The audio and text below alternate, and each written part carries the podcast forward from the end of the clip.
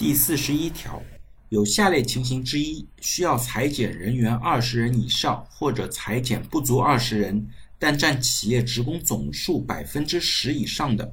用人单位提前三十日向工会或者全体职工说明情况，听取工会或者职工的意见后，裁减人员方案经向劳动行政部门报告，可以裁减人员。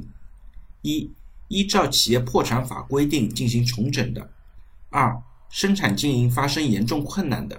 三、企业转产、重大技术革新或者经营方式调整，经变更劳动合同后仍需裁减人员的；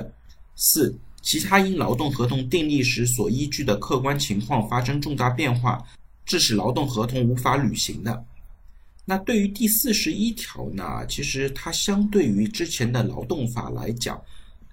它的裁员标准呢，实际上是做了进一步的放宽的。但是呢，在实践过程当中，要符合劳动合同法第四十一条来裁减人员是非常非常困难的。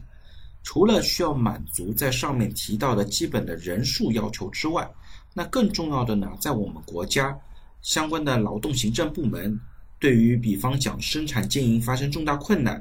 或者转产重大技术革新、经营方式调整的认定要求还是非常高的，